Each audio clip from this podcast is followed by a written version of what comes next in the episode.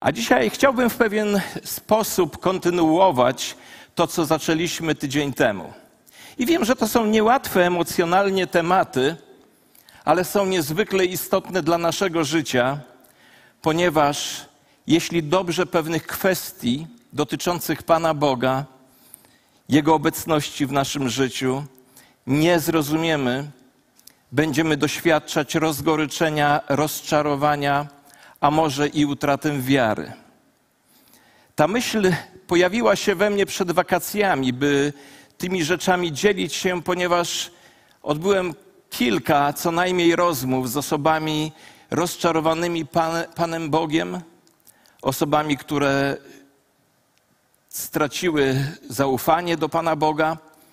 A myślę, że jedną z przyczyn jest to, że nie wszystkie rzeczy rozumiemy w taki sposób, jak je mówi Biblia. Ja mam takie podejście, że jeśli y, y, to jest taka myśl apostoła Pawła, który powiedział, że jeśli ktoś myśli, że coś poznał tak jak należy, to znaczy, że jeszcze nie poznał. Ale kto miłuje Boga, do tego Bóg się przyznaje. Ta, ta myśl zawsze sprawia we mnie pokorę przed Bożym Słowem i pokorę przed przekonaniami innych ludzi, ale także i swoimi własnymi. Bo ta myśl apostoła Pawła inspiruje mnie do tego, żeby nieustannie poznawać Boże Słowo i badać te rzeczy, o których ona, ona mówi, ponieważ muszę mieć świadomość, że nie poznałem jeszcze wszystkiego we właściwy sposób i że moje poznanie jest cząstkowe, częściowe. A dzisiaj będę mówił, dotykał jednego fragmentu z listu do Rzymian. Fragmentu, który myślę, jeśli jesteś osobą wierzącą, na pewno ten fragment Bożego Słowa znasz. Ten fragment mówi o tym, że wszystko współdziała ku dobremu dla tych, którzy Boga miłują. I gdy czytamy ten fragment, ja gdy czytam ten fragment, nagle przede mną stają różnego rodzaju wydarzenia, z którymi zetknąłem się w moim życiu i które stawiają mi pytanie, albo zmuszają mnie samego do zadania sobie pytanie, pytanie, czy rzeczywiście wszystko współdziała ku dobremu z tymi, którzy Boga miłują. To było prawie 40 lat temu. Byłem wówczas nauczycielem, mój uczeń, dziesięcioletni, o imieniu Mariusz. Wrócił właśnie z kolonii i poszedł kąpać się przy szkolnym, położonym blisko szkoły. Mogę to nazwać oczkiem wodnym. To nawet nie był, no powiedzmy, staw. Dziesięcioletni, bardzo dobry uczeń, grzeczny. W ciągu kilku minut utopił się. Powiem wam, co roku prawie, będąc na cmentarzu, przechodzę obok jego, jego grobu, widząc ciągle rodzinę, jego siostrę, którą, dla której byłem wychowawcą. I myślę o tej historii.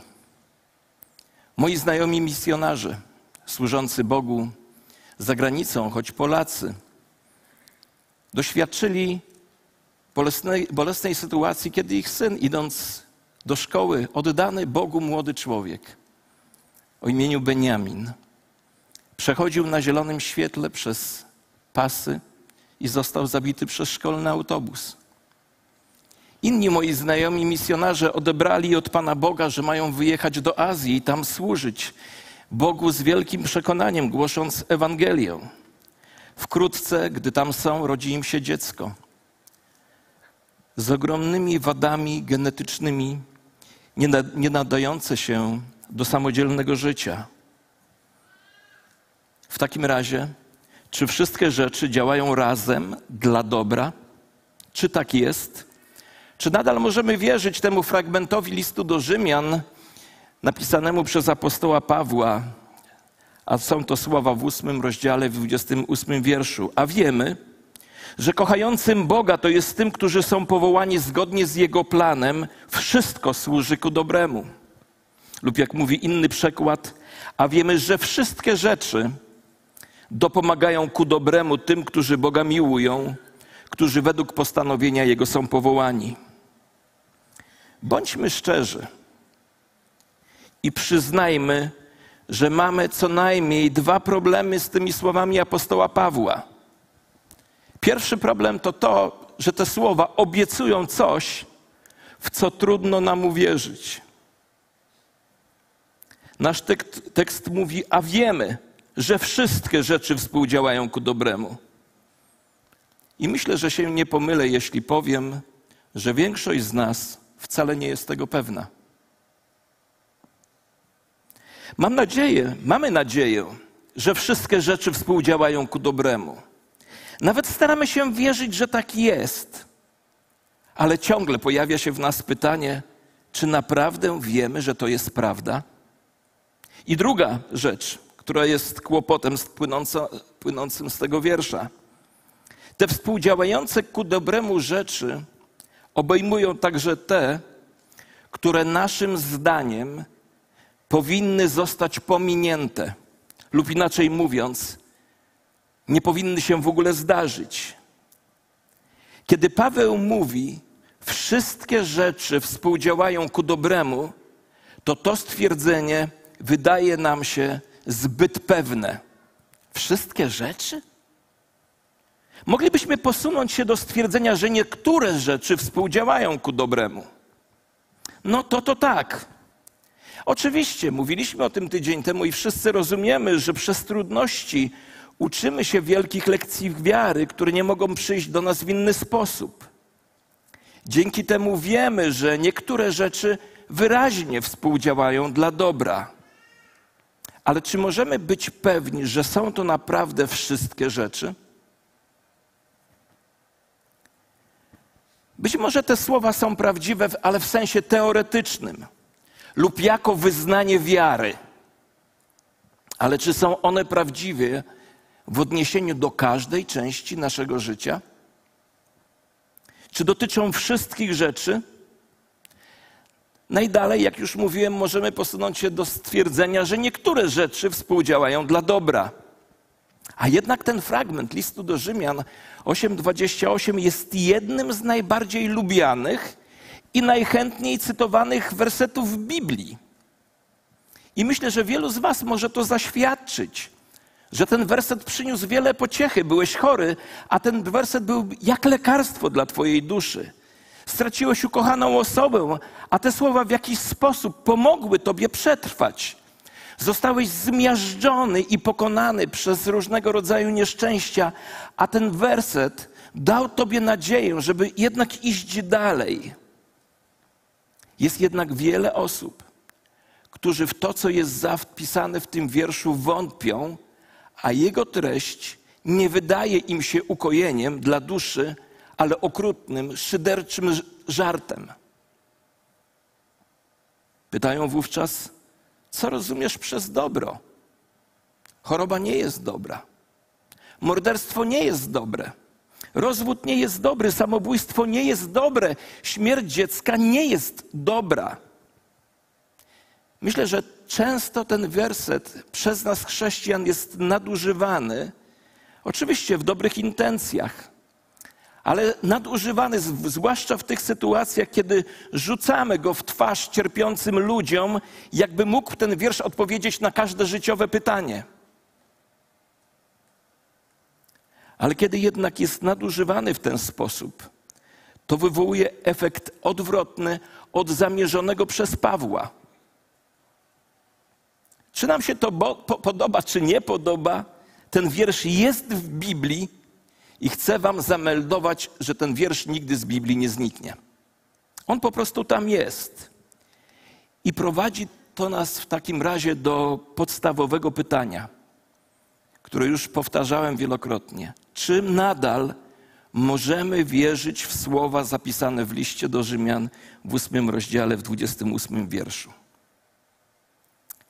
I myślę, że są co najmniej cztery perspektywy, o których musimy pamiętać, kiedy czytamy ten wiersz. A to nam pozwoli odpowiedzieć na pytanie, czy rzeczywiście wszystko współdziała ku dobremu. Pierwsza perspektywa. Czytając ten wiersz, musimy zacząć od Boga. Ja mam taki zwyczaj, że gdy przygotowuję nauczanie, często czytam fragment, z którego mówię w kilku różnych przekładach. Nawet wczoraj jeszcze sięgnąłem do oryginału, żeby zobaczyć, jak tam jest zapisane. I przeczytam wam ten wiersz w kilku różnych wersjach, w kilku różnych przekładach. Wszystko współdziała ku dobremu z tymi, którzy miłują Boga. We wszystkim Bóg działa dla dobra tych, którzy go miłują. Wszystkie rzeczy dopomagają ku dobremu tym, którzy Boga miłują. I ostatni przykład. Bóg sprawia, że wszystkie rzeczy współdziałają ku dobremu. Słyszycie różnicę w tych przekładach? Tylko w jednym przekładzie Bóg jest na początku. Tylko w jednym przekładzie Bóg jest na początku. A ja sobie to wczoraj sprawi, sprawdziłem i wielu tłumaczy mówi, że tak właśnie powinno być. Chcę Wam i sobie uświadomić, że nigdy nie zrozumiemy tego wiersza we właściwy sposób, dopóki nie będziemy umieszczać Boga na początku. Ale my mamy tendencję, w tym także ja, że patrzymy na życie, jakby składało się z wielu zbiegów okoliczności, podczas których czasem wszystko jest dobrze, a czasem układa się źle, i wtedy, kiedy układa się źle, to w pewnym momencie pojawia się Bóg, aby wszystko dobrze się ułożyło. Ale to nie jest biblijny pogląd. Bóg działa cały czas. Bóg działa cały czas. Nie istnieje coś takiego jak życiowy fart, przypadek czy ślepy los. W rzeczywistości Bóg jest tam na początku, jest tam na końcu i jest tam w każdym punkcie pomiędzy. Bóg działa i to odpowiada na wielkie pytanie, gdzie jest Bóg, kiedy boli? Czy jest tam na początku, czy jest tam na końcu? Odpowiedź tkwi w tym, że list do Rzymian 8:28 zaczyna się od Boga. On był tam, zanim to wszystko się zaczęło. Jest tam, gdy to się dzieje i nadal tam będzie, gdy to się wszystko skończy. To na zawsze kładzie kres podejściu, które mówi, bez względu na to, co się dzieje, Bóg na końcu zmieni tragedię w błogosławieństwo. To jest dobre, powiem szczerze, według mnie to jest dobre do bajek, a nie do prawdziwego życia. Bo co mówisz, gdy umrze małe dziecko? albo gdy mężczyzna zostaje w bestialski sposób zamordowany na polu misyjnym, albo gdy syn pastorostwa wiernie służącego Bogu i rodzinie popełnia samobójstwo. Trudno jest zrozumieć, w jaki sposób te rzeczy są dobre. Kiedy patrzymy na takie sytuacje, musimy za wszelką cenę oprzeć się pochopnym wyjaśnieniom. To zbyt szybkie, zbyt tanie i zbyt łatwe. Czasami zdarzają się tragedie, a my ludzie o dobrych intencjach mówimy, to nie jest tragedia, to tylko tak wygląda, po prostu mniej wiarę. Jeśli wierzysz, że tragedia nie jest tak naprawdę tragedią, prawdopodobnie wkrótce stracisz wiarę.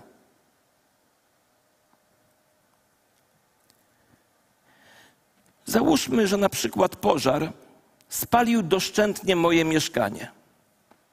Załóżmy, że straż pożarna dotarła na miejsce po wszystkim, a inspektor pożarnictwa mówi do mnie: Panie pastorze, tu nie było pożaru, pana mieszkanie po prostu zmieniło formę istnienia. A ja odwracam się, patrzę na kupę gruzu i mówię: Pan jest szalony. Pan jest szalony. To mieszkanie nie zmieniło formy istnienia, ono spłonęło. Biblia nigdzie nie prosi nas o udawanie, że tragedia nie jest tragedią, ani o udawanie, że nasz ból nie jest prawdziwy. Chodzi o to, że musimy dostrzec nieustanne i aktywne działanie Pana Boga. Ciągłe i nieustanne. To, co przytrafia się Tobie i mnie, nie jest wynikiem jakiegoś mechanicznego obrotu, jakiegoś bezosobowego, bezosobowego koła. To nie przeznaczenie, to nie karma, to nie ślepy los czy fart. Bóg nieustannie i aktywnie działa w Twoim i moim życiu. Czy Paweł w tym wierszu mówi, cokolwiek się dzieje jest dobre? Nie, on tego nie mówi. Czy mówi, że cierpienie, zło i tragedia są dobre? Nie, on tego nam nie mówi. Czy Paweł mówi, że wszystko się ułoży, jeśli tylko będziemy mieć wystarczająco dużo wiary? Także nie. Czy mówi, że zrozumiemy, dlaczego Bóg pozwolił na tragedię? Też tego nie mówi. Co zatem mówi apostoł Paweł? Apostoł Paweł stawia znak nad niewytłumaczalnymi tajemnicami życia, znak, który brzmi następująco: cisza. Bóg działa. Bóg działa. A w jaki sposób działa? Nie zawsze jesteśmy tego pewni. A w jakim celu? W celu dobra, a nie zła. To właśnie mówili z do Rzymian. Wiecie, ja w dzieciństwie bałem się sam spać w nocy. Bałem się, bo nie widziałem w ciemności. Często płakałem i krzyczałem. Jak tata zniknął do łóżka mojej mamy, to krzyczałem: Oddaj mi go. Dziś żartobliwie mówię, dlatego nie mam młodszego rodzeństwa. I często było tak, że tata przychodził, siadał na łóżku i mówił: Nie bój się, ja tu jestem z tobą. I chcę wam powiedzieć: Wiem to. Znacie ten mój przykład, kiedyś wam o tym opowiadałem, dzisiaj nie będę go opowiadał, ale strach mija, gdy przychodzi tata. Strach mija, gdy przychodzi tata. Mimo to, że ciemności są przerażające, to dopóki, kiedy, dopóki nie odkryjemy, że nasz niebiański ojciec tam jest, to będziemy się bać. Ciemność nadal jest ciemna, ale on tam jest, a to robi wielką różnicę. Czy nadal możemy w takim razie wierzyć temu fragmentowi z listu do Rzymian? Tak, możemy wierzyć, ale musimy zacząć od Boga. Po drugie, druga sprawa, musimy mieć długoterminową perspektywę, czytając ten wiersz. Bo wiele rzeczy w życiu wydaje się nam niewytłumaczalnych. Dlaczego powódź niszczy jeden dom, a drugi pozostaje nietknięty? Dlaczego jeden członek rodziny odnosi sukces, a podczas gdy inny zmaga się przez całe życie? Dlaczego guz powraca, gdy lekarz powiedział, że już jest wszystko w porządku? Lista takich pytań jest nieskończona. Ale kiedy widzimy te rzeczy w izolacji, to one nie mają żadnego sensu. Jeśli zaś za taką tragedią kryje się jakiś cel, to często nie potrafimy go dostrzec. Wiecie, na czym odkryłem jedną rzecz, na czym polega duże niebezpieczeństwo? Niebezpieczeństwo polega na tym, że mamy tendencję oceniać koniec na podstawie początku. A dokładniej oceniamy to, czego nie widzimy na podstawie tego, co widzimy. Kiedy dochodzi do tragedii, jeśli nie widzimy celu, zakładamy, że go nie ma. Nie wolno nam oceniać końca na podstawie początku, bo jest dokładnie odwrotnie. Powinniśmy oceniać początek na podstawie końca. I właśnie list do Rzymian 8:28 daje nam w tym momencie nieocenioną pomoc, a wiemy, że wszystko współdziała ku dobremu. Wiecie, wyrażenie współdziałać jest niezwykłe, bo, tego, bo pochodzi z greckiego słowa synergon, czyli synergia. A czym jest synergia? Jest to coś, to, co dzieje się, jeśli połączysz dwa lub więcej elementów w celu stworzenia zupełnie czegoś nowego, czego żaden element w osobności nie mógłby stworzyć. Nie wiem, czy już odkryliście to, że są warzywa, które nie smakują oddzielnie, ale połączone, zmiksowane z innymi, dają efekt przysłowiowego nieba w gębie. To jest połączenie wielu elementów w celu uzyskania pozytywnego rezultatu. I to nam właśnie ma na myśli Paweł, mówiąc, że Bóg sprawia, że wszystkie rzeczy współdziałają.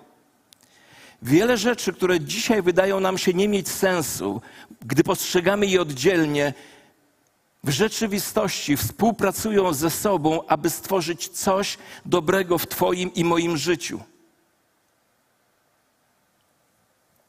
Istnieje boska synergia, nawet w najciemniejszych chwilach. Synergia, która tworzy w naszym życiu coś pozytywnego. A to dobro, które ostatecznie powstaje, nie mogłoby się wydarzyć w żaden inny sposób.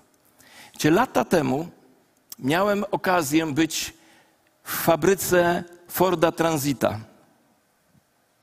Dzień i noc ciężarówki przywoziły surowce i różne części składowe samochodów, części silnika, koła, podwozia, ramę, nadwozia, przednią szybę, kokpit, deskę rozdzielczą, siedzenia, wykładziny, tak dalej. Wszystko to trafia do fabryki i stało się częścią linii montażowej, a na końcu tej linii pojawił się nowy Ford Transit. Ale załóżmy, że obserwujemy to z drogi, ten cały proces. Co byśmy zobaczyli? Zobaczylibyśmy, że ciężarówki przyjeżdżają z częściami składowymi, a nowe samochody wyjeżdżają z fabryki. A co się dzieje w międzyczasie? Z zewnątrz nie można tego stwierdzić. Możemy słyszeć hałas, ale nie widzimy procesu. Ale wiemy jedno. Ten samochód nie powstał przypadkiem. Wewnątrz tego budynku i inteligentne umysły i sprawne ręce sterujące robotami biorą surowiec, biorą części składowe i tworzą z nich samochód. I to, co samo w sobie wydaje się nie mieć celu, w końcu okazuje się niezbędne z czasem powstaje coś pięknego. Apostoł Paweł chce nam powiedzieć, że z naszymi doświadczeniami jest podobnie. Bóg zaczyna od surowych materiałów życia, w tym niektórych części, które nam się wydają nie służyć dobremu celowi. Te materiały są poddawane ciśnieniu, ciepłu, wyginaniu, kształtowaniu i są łączone ze sobą, a na końcu powstaje coś pięknego. Nie przez przypadek, ale przez boski projekt.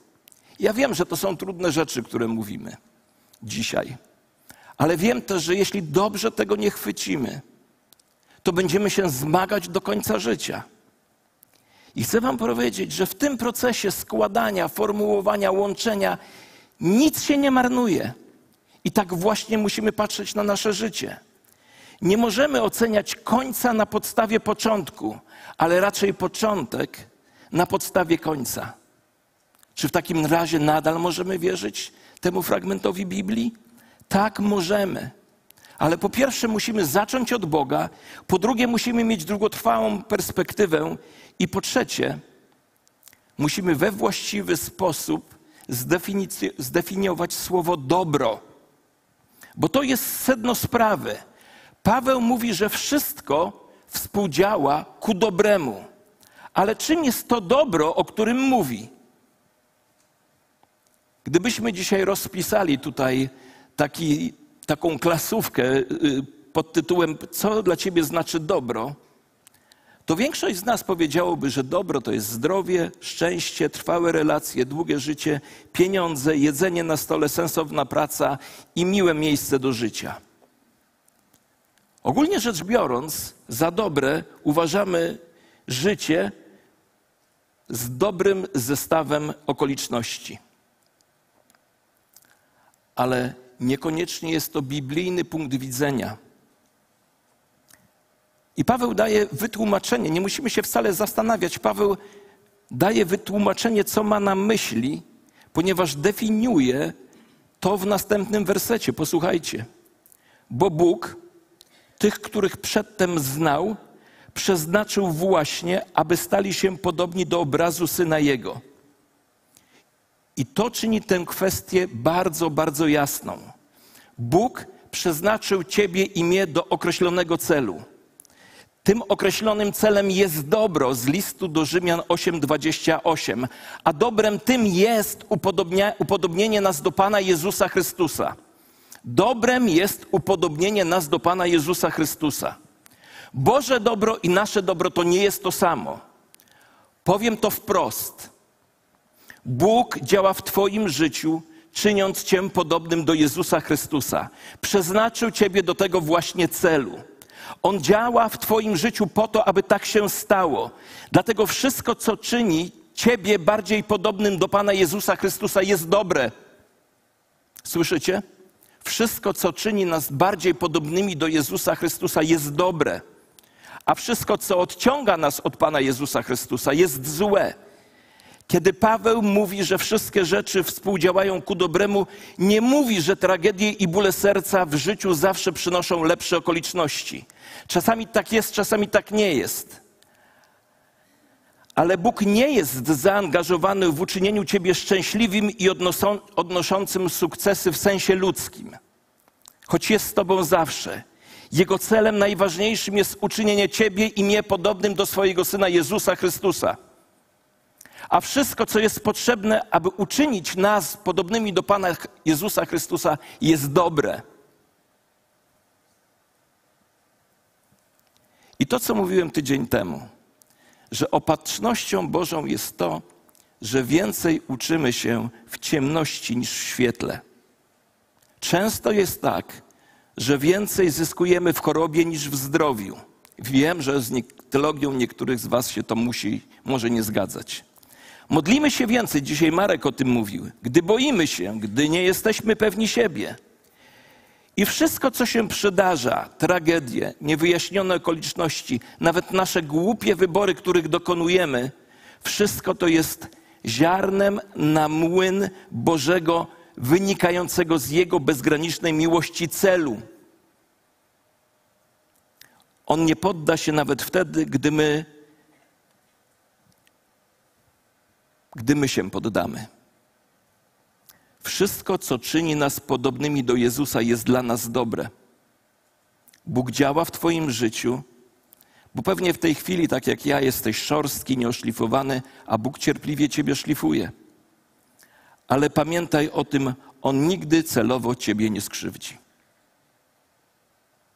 W końcu będziesz wyglądał jak Pan Jezus Chrystus. I myślę, że to jest nasz, nasz największy problem z tym fragmentem listu do Rzymian. Nasze dobro i Boże dobro często nie są tym samym. My chcemy szczęścia, spełnienia, pokoju i długiego życia. Tymczasem Bóg działa w nas, przez nas i przez wszystko, co nas spotyka, aby przekształcić nas na obraz Pana Jezusa Chrystusa. Czy obejmuje to najgorsze, co nas spotyka w życiu? Tak. Czy obejmuje to rzeczy, które nas głęboko ranią? Tak. Czy obejmują to czasy, w których mamy złamane serce? Oczywiście, że tak. Czy to obejmuje czas, w którym grzeszymy? Także. Czy to obejmuje czas, kiedy wątpimy w Boga? Tak.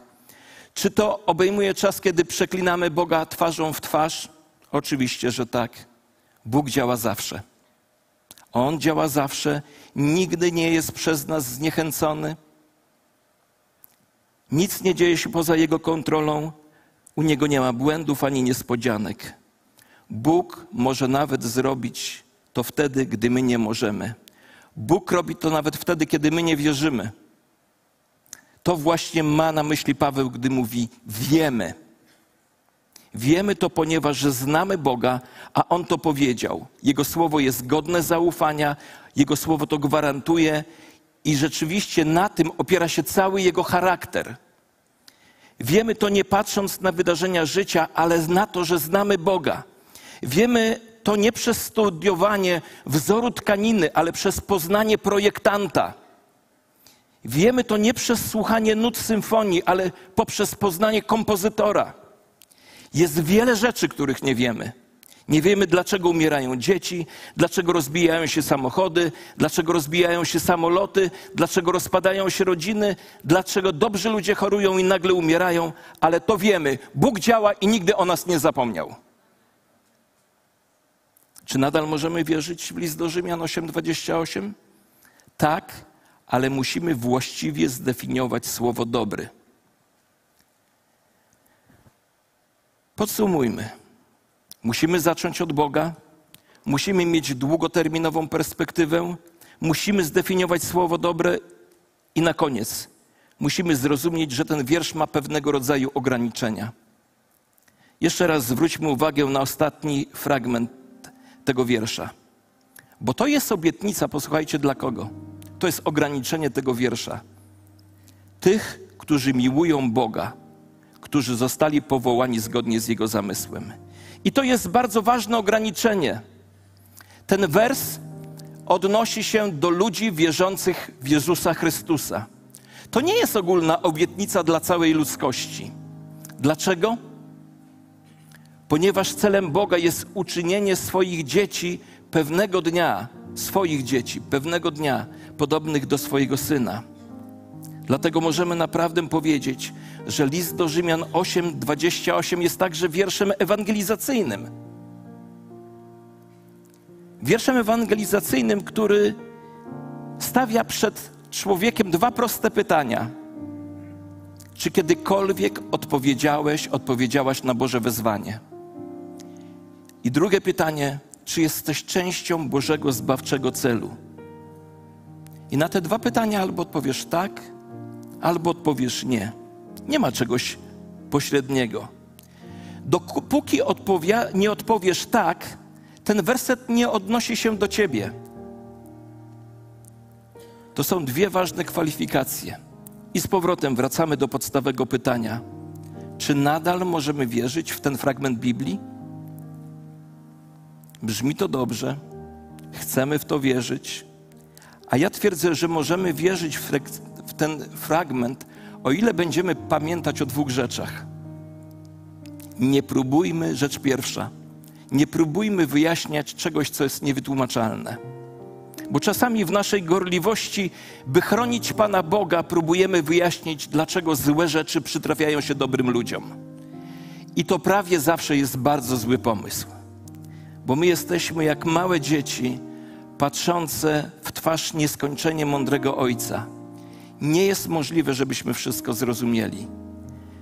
Wystarczy, że Go kochamy i wystarczy, że wiemy, że On tam jest. Nie musimy chronić Pana Boga. On sam potrafi o siebie zadbać.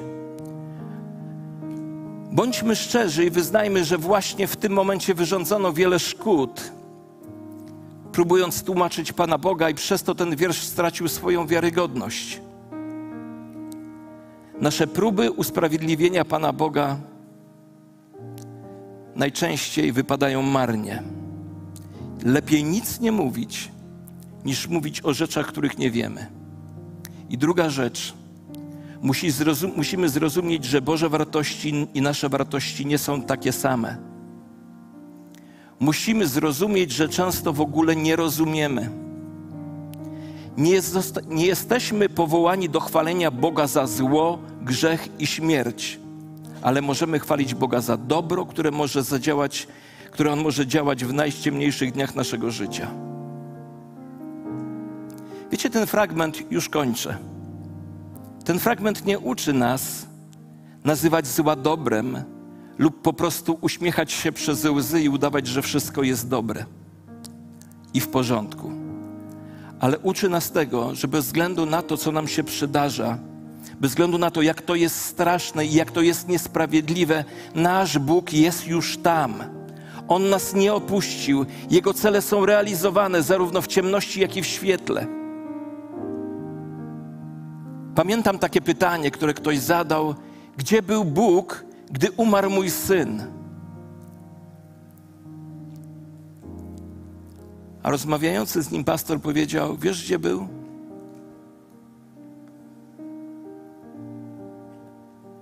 Był w tym samym miejscu, gdzie był, gdy umierał jego syn. I to jest ostatni element tej całej układanki. On wie, przez co przechodzimy ponieważ On tam był. On w Jezusie Chrystusie tam był. On patrzył, jak umiera jego własny syn. Bóg wie, jak stracić syna. Dlatego możemy za apostołem Pawłem powiedzieć: Wiemy. I nie dlatego, że widzimy odpowiedź, ale dlatego, że go znamy, a on wie, jak to jest stracić syna, i on wie, że my go znamy. Czy nadal możemy wierzyć w list do Rzymian 8:28? Pozwólcie, że odpowiem innym pytaniem. A jaka jest inna alternatywa? Jaka jest inna alternatywa? Jeśli nie wierzysz w ten fragment listu do Rzymian, to w co wierzysz? W przeznaczenie? W przypadek? W bezosobowe siły natury? Musimy wierzyć w ten fragment Bożego Słowa, bo on uczy nas wielkiej prawdy. Wszystkie rzeczy w końcu przyczyniają się do ostatecznego dobra tych, którzy kochają Boga. To nie odpowiada na wszystkie pytania, ale odpowiada na najważniejsze pytanie: czy Bóg wie, co robi? Chcę Wam powiedzieć, Bóg wie, co robi. I robi to dla naszego dobra. Wiem, że to było trudne, ale jeśli to uchwycimy, będzie nam się lepiej żyć. Z większym zaufaniem w trudnych sytuacjach. Bóg już tam jest. Od początku, w środku i do końca. Czyni to dla naszego dobra, a największym dobrem jest przemiana nas na obraz Jezusa Chrystusa. Więc wszystkie rzeczy, które nam się przytrafiają, a upodobniają nas do Jezusa, są dobre. A Jemu możemy zaufać, ponieważ dwie cechy naszego Boga są bardzo proste. On jest wszechmocny i wszechmiłujący.